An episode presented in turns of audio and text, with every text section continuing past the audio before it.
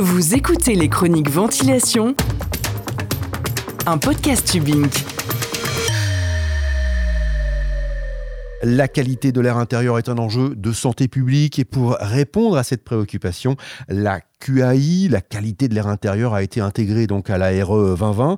Désormais, les installations sont contrôlées à réception et ce podcast a justement pour objectif de vous aider à réussir cette réception et à participer à l'amélioration de la qualité de l'air intérieur.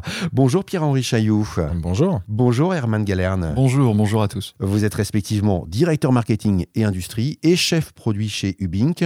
Alors aujourd'hui, la question de ce deuxième épisode, comment choisir sa section de conduit de rejet?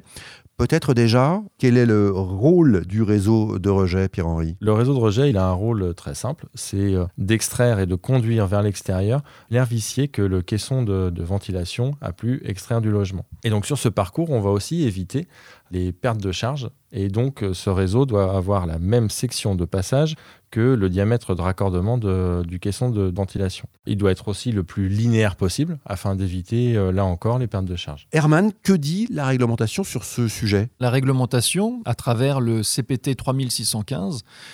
CPT, c'est ? Alors le CPT, c'est le cahier des prescriptions techniques.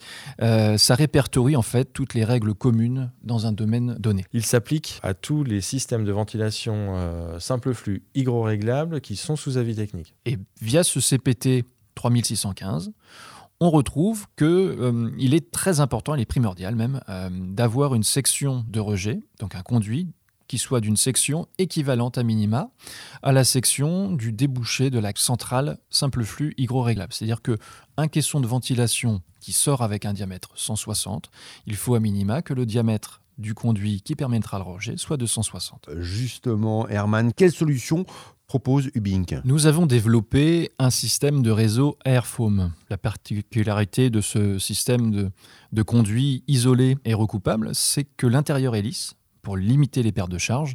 Et c'est un conduit qui est semi-rigide, ce qui permet d'éviter un affaissement et donc éventuellement un écrasement du conduit avec les pertes de charge que ça pourrait générer.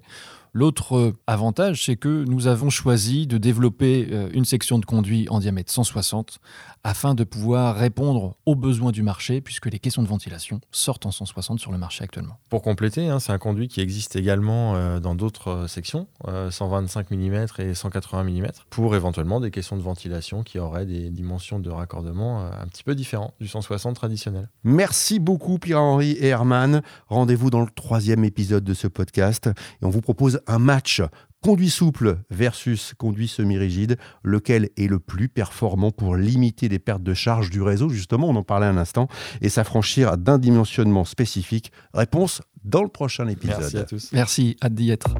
Découvrez d'autres thématiques sur le site hubing.com ou sur la chaîne YouTube Hubing France.